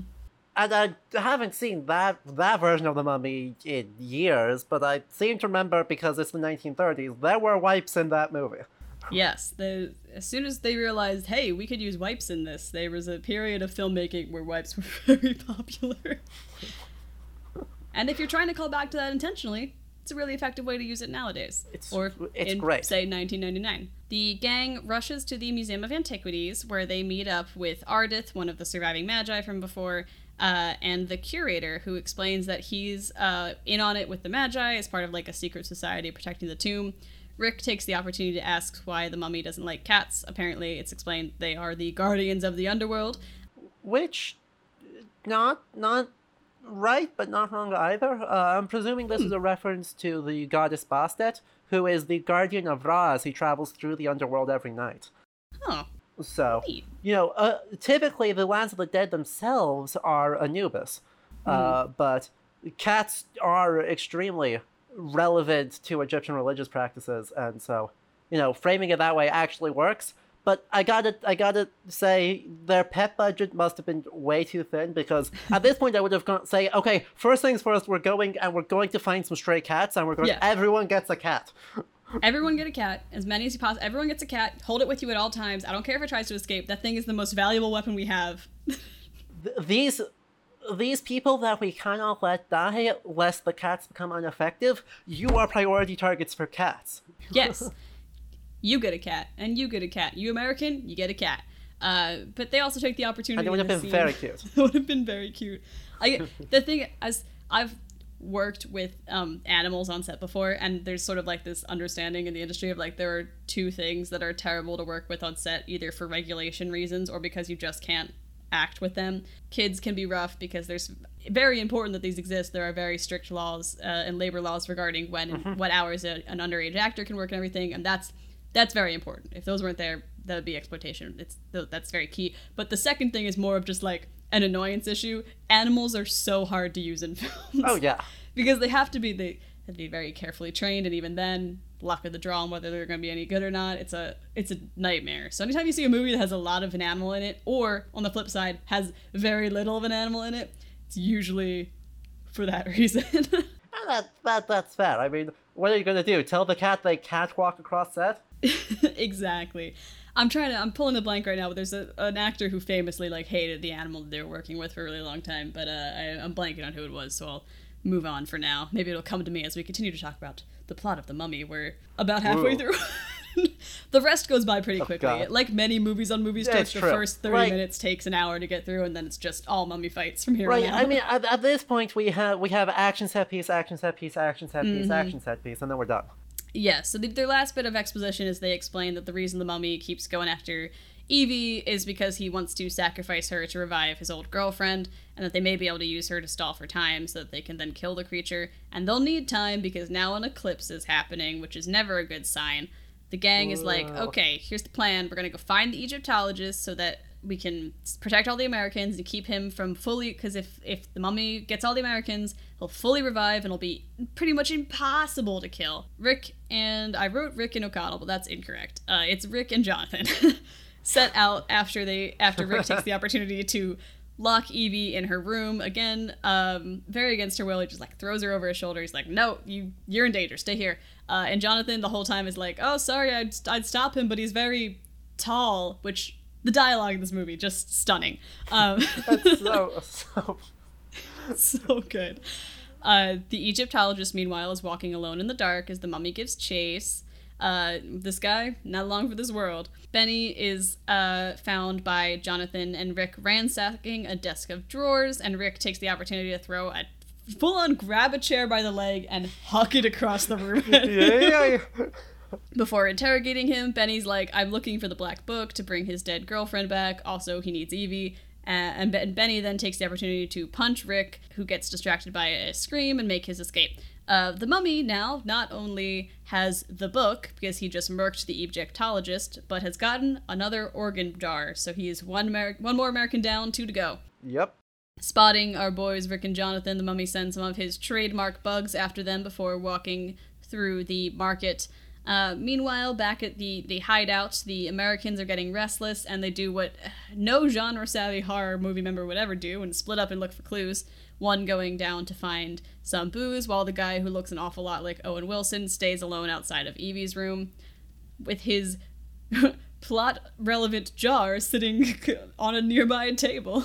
Uh huh. Also, with the windows wide open. Mm-hmm. Mm-hmm.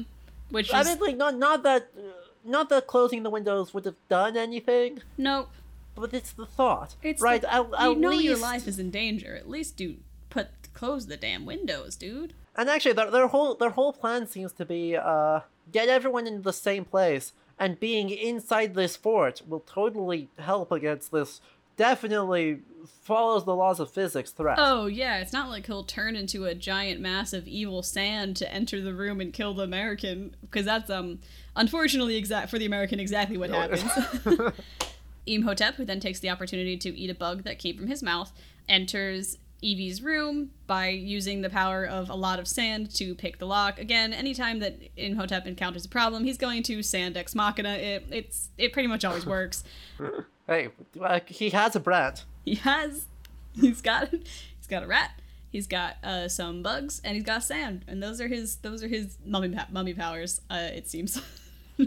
Imhotep is mid uh, making out with Evie when Rick and Jonathan bust in. Rick uh, then uses the cat for its only other appearance in the movie, where he's like, "Whoa, look what I've got!" Holds it up. It does a cat meow, and it spooks Imhotep away again.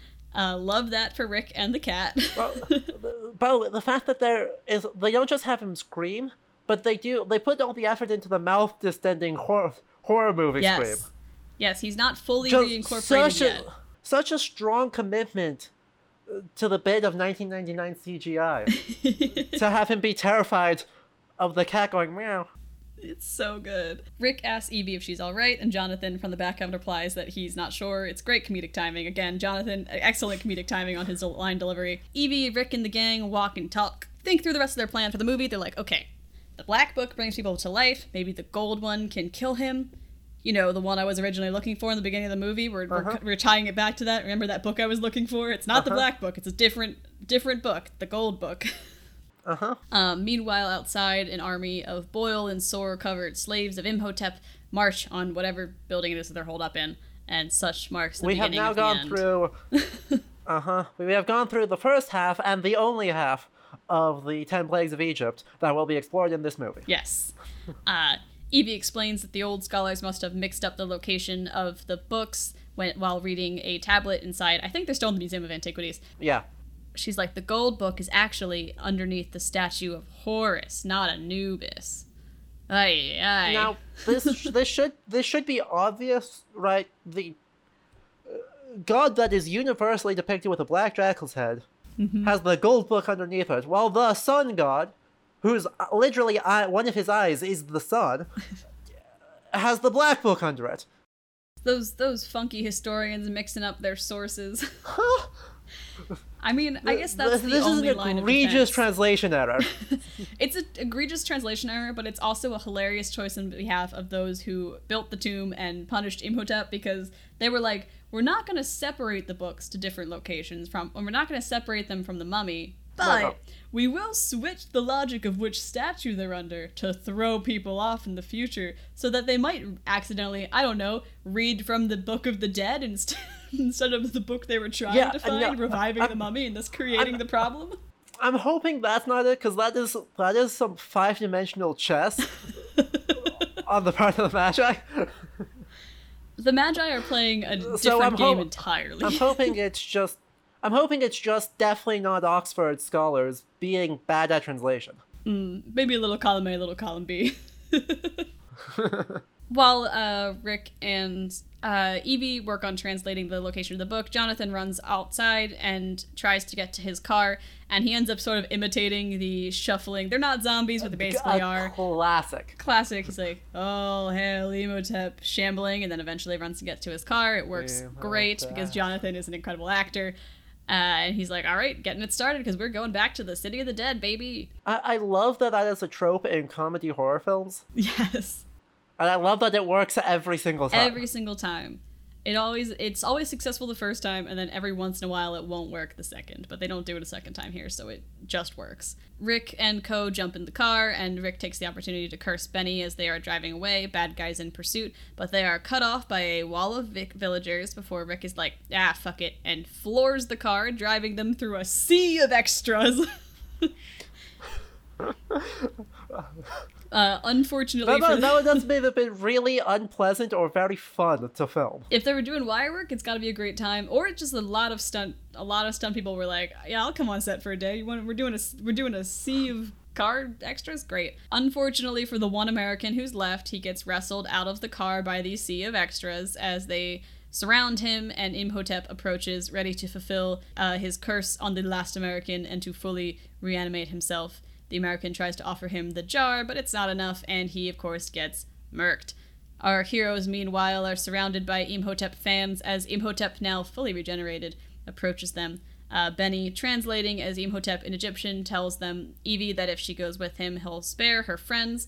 Uh, and Evie and Rick sort of argue about it before Evie's like, "It's the only way." By the way, s- super good joke when Benny translates it as forever and Evie corrects him because it should be for all eternity. mm-hmm.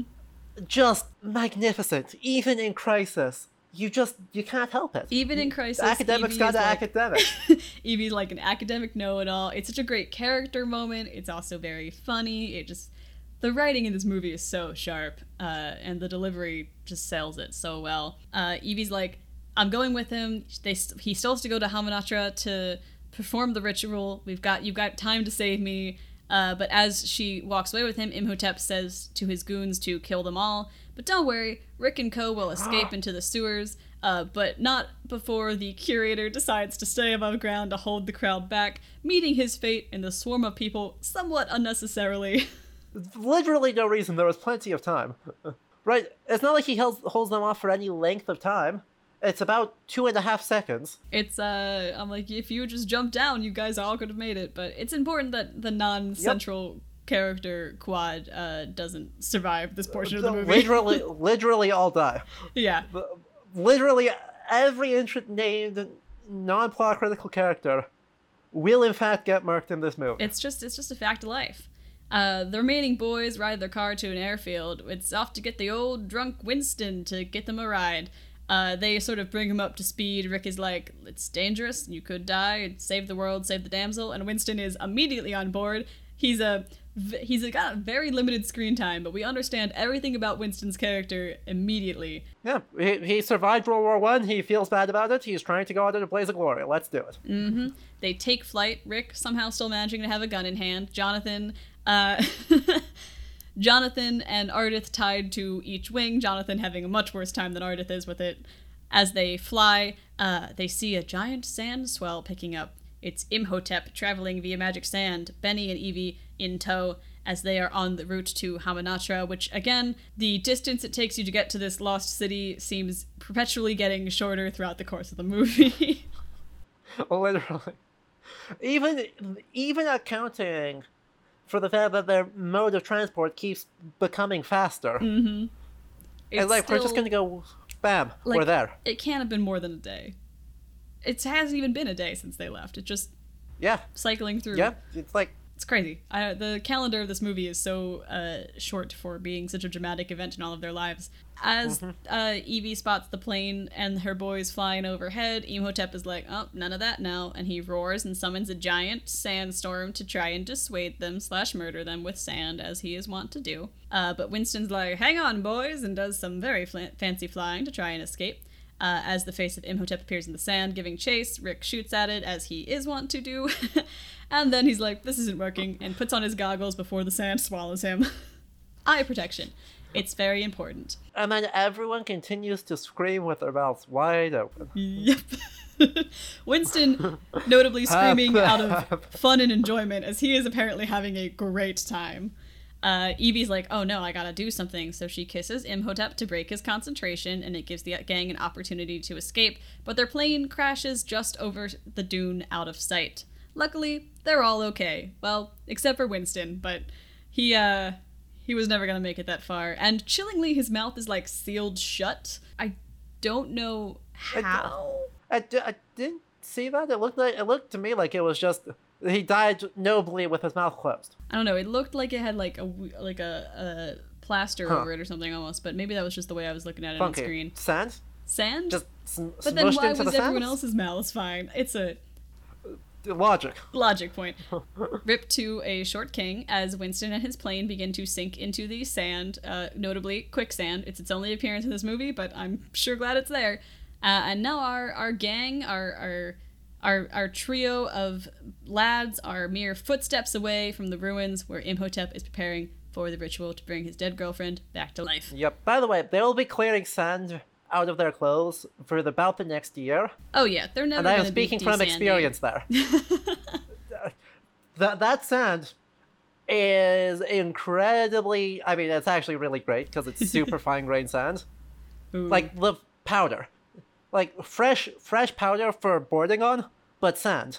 You'll they'll literally never get it out of those tall boots that Rick wears throughout the movie.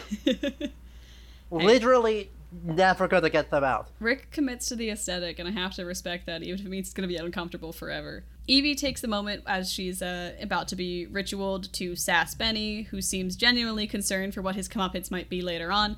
Meanwhile, uh, the boys begin ex- excavating where the golden book is, with a little help, with little help from Jonathan, who takes a bug out of the wall, which we all know is not something that I would do if I were you.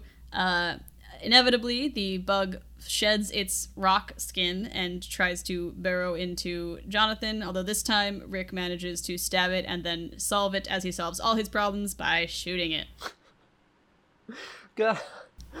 just just once. Just once. There were other options that would have worked. Yep. You know, I, I respect that Rick is like, I do one thing really well. I don't carry around these two pistols for no reason. It's because I know how to use them. Uh, but his shot also alerts Imhotep that the boys are back, and he does some funky Egyptian cursing and summons a couple of his old mummies, uh, his old priests, now mummies, to do his dark bidding. Rick, the boys, and Rick's trusty bag of weapons enter a chamber full of uh, the mirrors, like Evie used earlier in the movie to illuminate the temple. Uh, and Rick, of course, shoots one of the mirrors, which perfectly turns it to illuminate is- a treasure room. He truly is the embodiment of stealth is optional for this mission. yes, he did not take any points in stealth. Um, he's like, I'm gonna multi-class into gunslinger, and I'm gonna make that my only personality trait. and it works for him. Uh, but they've they've illuminated the treasure of this lost city, a, a room full of gold and riches, and as they admire it, mummies begin to burst from the floor, which um, Ardeth helpfully informs us are Imhotep's priests, and the lads get to doing what they do, which is of course firing on the mummies. Benny, who is also there for some reason, admires the treasure room. Th- They appear to be exactly one room over from where the warden died, and so not a single person thought to, you know, we see this big place in the initial excavation, mm-hmm. and there's one statue, but we're not going to explore the rest of the easily accessible areas first. Nope. Nope, they've committed to just uh, staying in their one hallway until they've decided that they're done with that hallway, and unfortunately for them, that didn't pan out. Again, the the Yeah. layout of this temple Yeah. is somehow super condensed and massive all at once. Yeah, exactly. They do such a great job on the sense of scale, but Uh-huh. also everyone gets exactly where they need to in like three steps. yeah, it's uh they're wasting no time with shots of people running through tunnels. They're like, "No, no, you're already in the room you need to be in. We're not going to dawdle on this." Uh huh. We need a long spooky hallway. That implies that there are other long spooky hallways. Boom. Yep. Does this connect to any other any other rooms? Uh, It connects to a secret door, but that's that good luck figuring out where that connects to. exactly. Uh, we cut to Evie, who is tied up in a scandalous outfit to a table. Uh, a rat spooks her, and she turns to see a mummy of uh, the Imhotep's dead girlfriend, which then spooks her again. Uh, meanwhile, the boys find the statue of Horus. Uh, Rick blows up some mummies. The usual's going on. Benny is Exactly. uh, got his bag of gold, and he's trying to make his escape with a camel who is just absolutely not having it. So Benny is not able to run as he hopes to. Wait a minute. I just realized he got out of the temple with the gold mm-hmm. to the camels, Mm-hmm. turns around and goes back into the temple. Yes, he can't get the one singular camel, and as we'll see The later, one? there are like Uh-huh. 50 camels. He can't get one camel to move, uh, and as a result, decides to re enter the temple rather than wait outside. Benny doesn't make good choices in the Sen scene, but to be fair, Benny doesn't make good choices most of the time. It's it's like his genre savviness completely wore off right at the end. Nope. The, the boys get the book, uh, but they need the key to open it, which is unfortunately stored in Imhotep's robes. Ardeth, out of bullets, is like, I'm gonna go 1v1 some mummies. Uh, and he's like, save the girl, kill the creature, before running off into the hallway to, like, I punch them, I guess. It's. Go, Ardeth. He, Uh, very he's very good at punching though. yes, surely this is his tragic demise. Uh, but he, and he, again, if It has been for every every other character. every other character, but Van Helsing rules if they die off screen, they're not really dead. Um, meanwhile, spooky CGI smoke from the beginning of the movie is back, baby, and this time it's trying to murk Evie. Um, the lady mummy starts screaming, Evie starts screaming, and just before Imhotep can stab her and complete the resurrection, Jonathan bursts in and distracts him with his book and his Britishness. He's like, I need the key, he yells directly at Evie, which she informs him is in Imhotep's robes. Rick, meanwhile, Imhotep is like. is extremely ADHD for this entire sequence. yeah, very easily distracted. Just not good at focusing on Just the task he- at hand. There's like four. There's like four times where the solution is really just finish the thing you were doing and then Mm-hmm. you win. Yeah, it's a big ADHD mood coming from Imhotep. Rick takes the opportunity to arm himself, this time with a sword, and he tries to free Evie, stabbing some mummy goons before saying, ha, mummies, and getting tripped. Uh, it looks like he's about to be crushed by Big Rock, but he's able to escape because it's O'Connell. Of course he does. Um, meanwhile, Jonathan is reading random words from the, the top of the book and somehow manages to summon more mummies, but this time I think it's supposed to be like the Pharaoh's guards. Yeah. Because they've got shields and spears. Which it's like it's like his one moment of being almost kind of competent, Mm-hmm. and also reflects my experience translating things so much better. like you're like, oh, I've got like seventy five percent of this, mm-hmm. and I have no idea what this word is. Yeah, that tracks. That tracks for sure. Exactly enough knowledge to get into trouble, and not nearly enough to get out of it. So, a, a solid dead languages mood coming out of Jonathan. Oh yeah. Uh, and Evie's like, dude, you gotta read all of it to control the mummies. As Jonathan like takes his time reading the top because right now the guard mummies are not on their side. They're still working for Imhotep. Evie is off the table, but the girlfriend mummy, who is slightly reanimated, begins attacking her, trying to finish the ritual. And Rick once again tries yelling as a strategy, uh, screaming at the mummy, but it doesn't do anything this time. And the guard mummies are in pursuit. Jonathan does a lot of leaping and running, a little No, sword I- fighting. I, I, do appreciate I do appreciate with that moment that you know if it's just Imhotep screaming, he feels totally fine screaming back. Mm-hmm. But if it's a three v one, nah, nah. Rick O'Connell knows odds. Nah. That man is a man of percentages. uh, Evie and Jonathan are yelling back and forth as they try to dodge their respective mummies and translate the cover of the book. And it looks like Rick is about to be cornered and finished off, but Jonathan, at the last second, with the help of Evie, is able to finish reading the inscription, and the mummies begin to listen to Jonathan's commands now as the guards go after the mummy girlfriend who gets murdered by them just as she did thousands of years ago. And what is uh, framed as the same shot uh, because when she was murdered before it was behind a curtain and silhouette and this time it's not behind a curtain but it is still in silhouette. So um that's continuity folks. And you know, Imhotep looks genuinely really sad, which yeah. just a choice I appreciate on this is that Im- Imhotep takes everything about this movie incredibly seriously.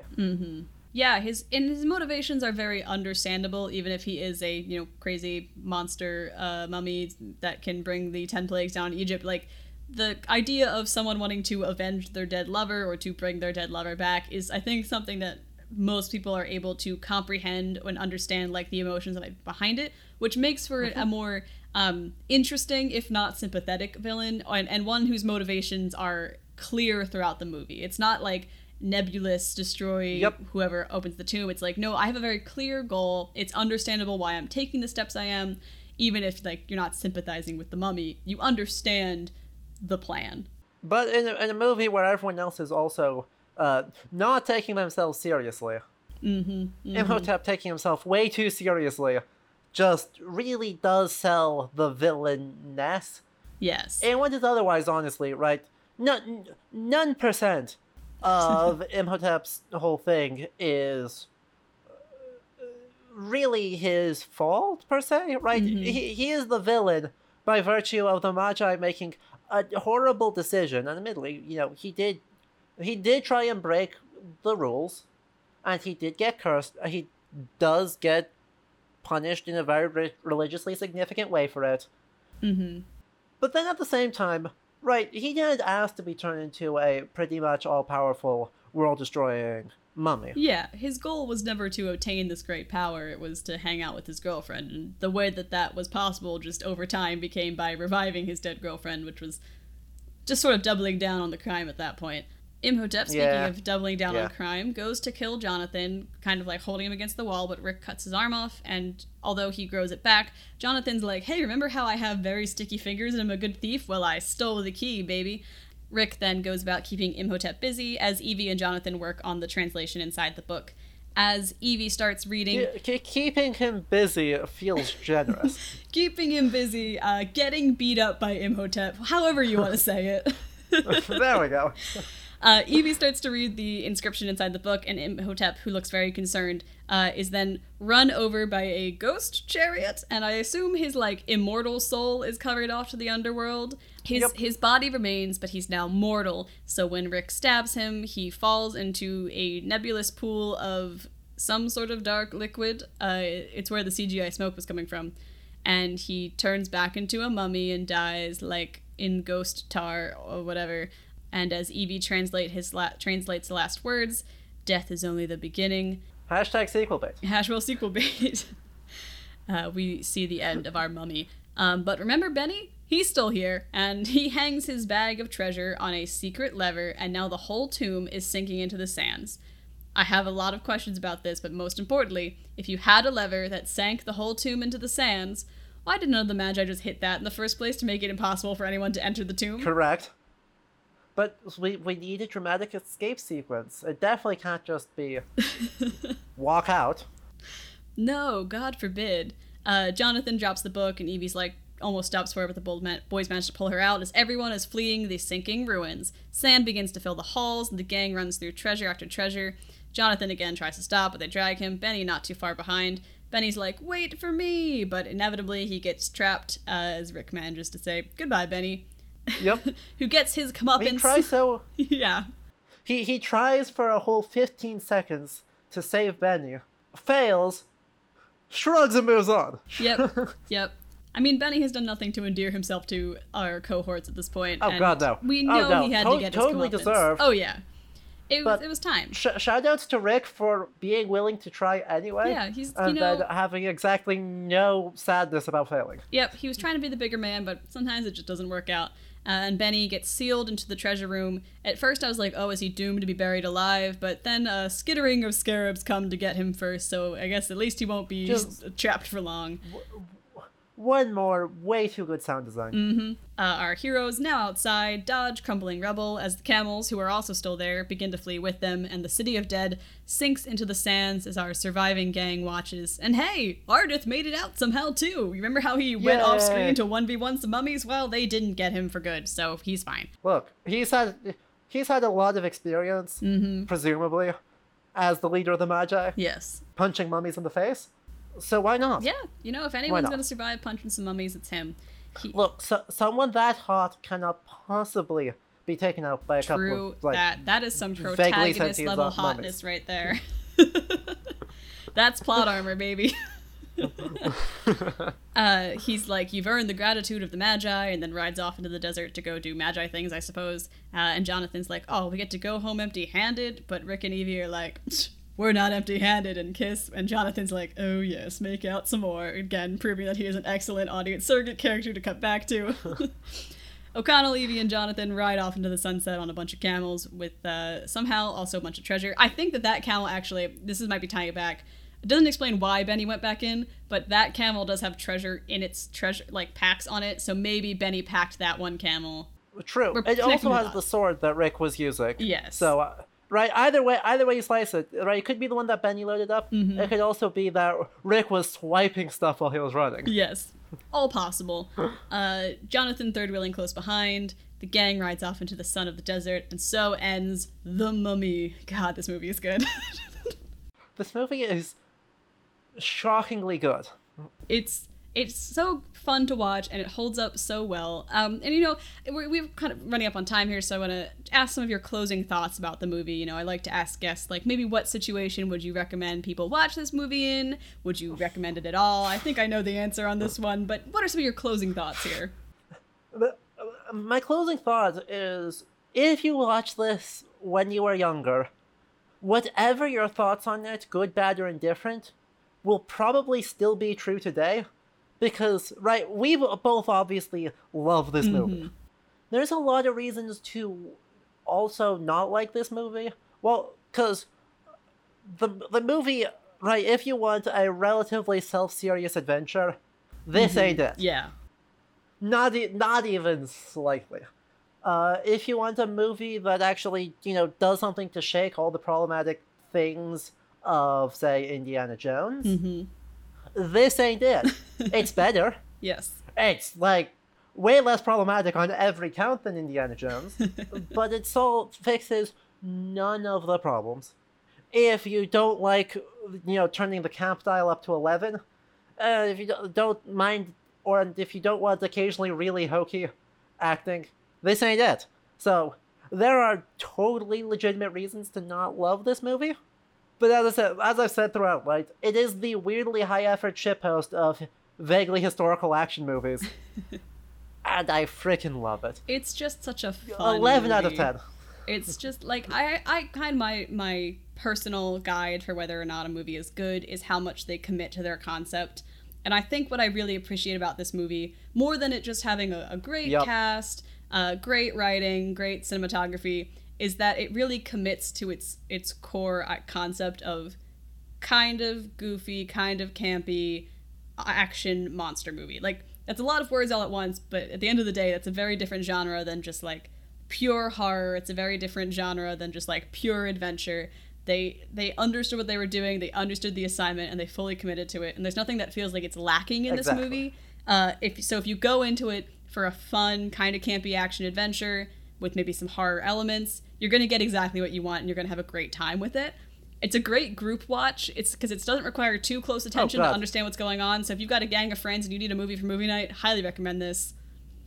Incredible group watch. Mm-hmm. Also, incredible drinking game movie. yes. There are some movies that are just built for the movie tie-in drinking game, and this is one of those. Mm-hmm. Oh yeah. Uh, if you you know it's recently Bi Visibility Day, get all your bis together, hang out, play a drinking game, watch Exactly. this movie. that's that's the recommendation of activities coming from us this week. um, but Adam, thank you so much for joining me. This was such a fun episode. I love talking about the mummy. Oh, it was so much fun. Uh, Thank if- you so much for having me on. yeah, if our listeners wanted to find more from you, where where can they where can they check you out? So primarily on Twitch, uh, twitch.tv slash Ludo History. Uh, I do historical games. Uh, might eventually branch out into like historical TV movies, uh, etc. But stream multiple times a week over there. So if you've enjoyed this kind of content, the slightly analytical, slightly goofing off uh, vibe, then highly recommend that. Uh, otherwise, uh, I sometimes appear on Overly Sarcastic Productions live streams and video content every once in a blue moon. So uh, you may hear my voice over around in some of those.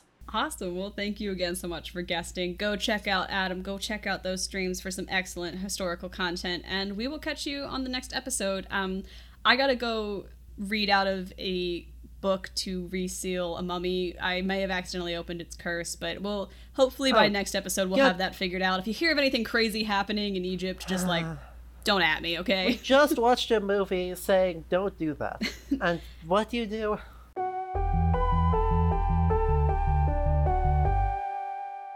Thanks so much for listening to this week's episode of Movie Struck. We'll be back on October 11th to talk about Twilight New Moon, but if you miss us before then, or if you have any questions, comments, or concerns, feel free to reach out to moviestruckpod at gmail.com. Want more from Adam, our lovely guest today? Be sure to check out the links in the show notes below to all of his streams and additional content. And if you enjoyed the podcast, please leave a review or rate us on your preferred podcast platform, and we'll catch you in the next episode.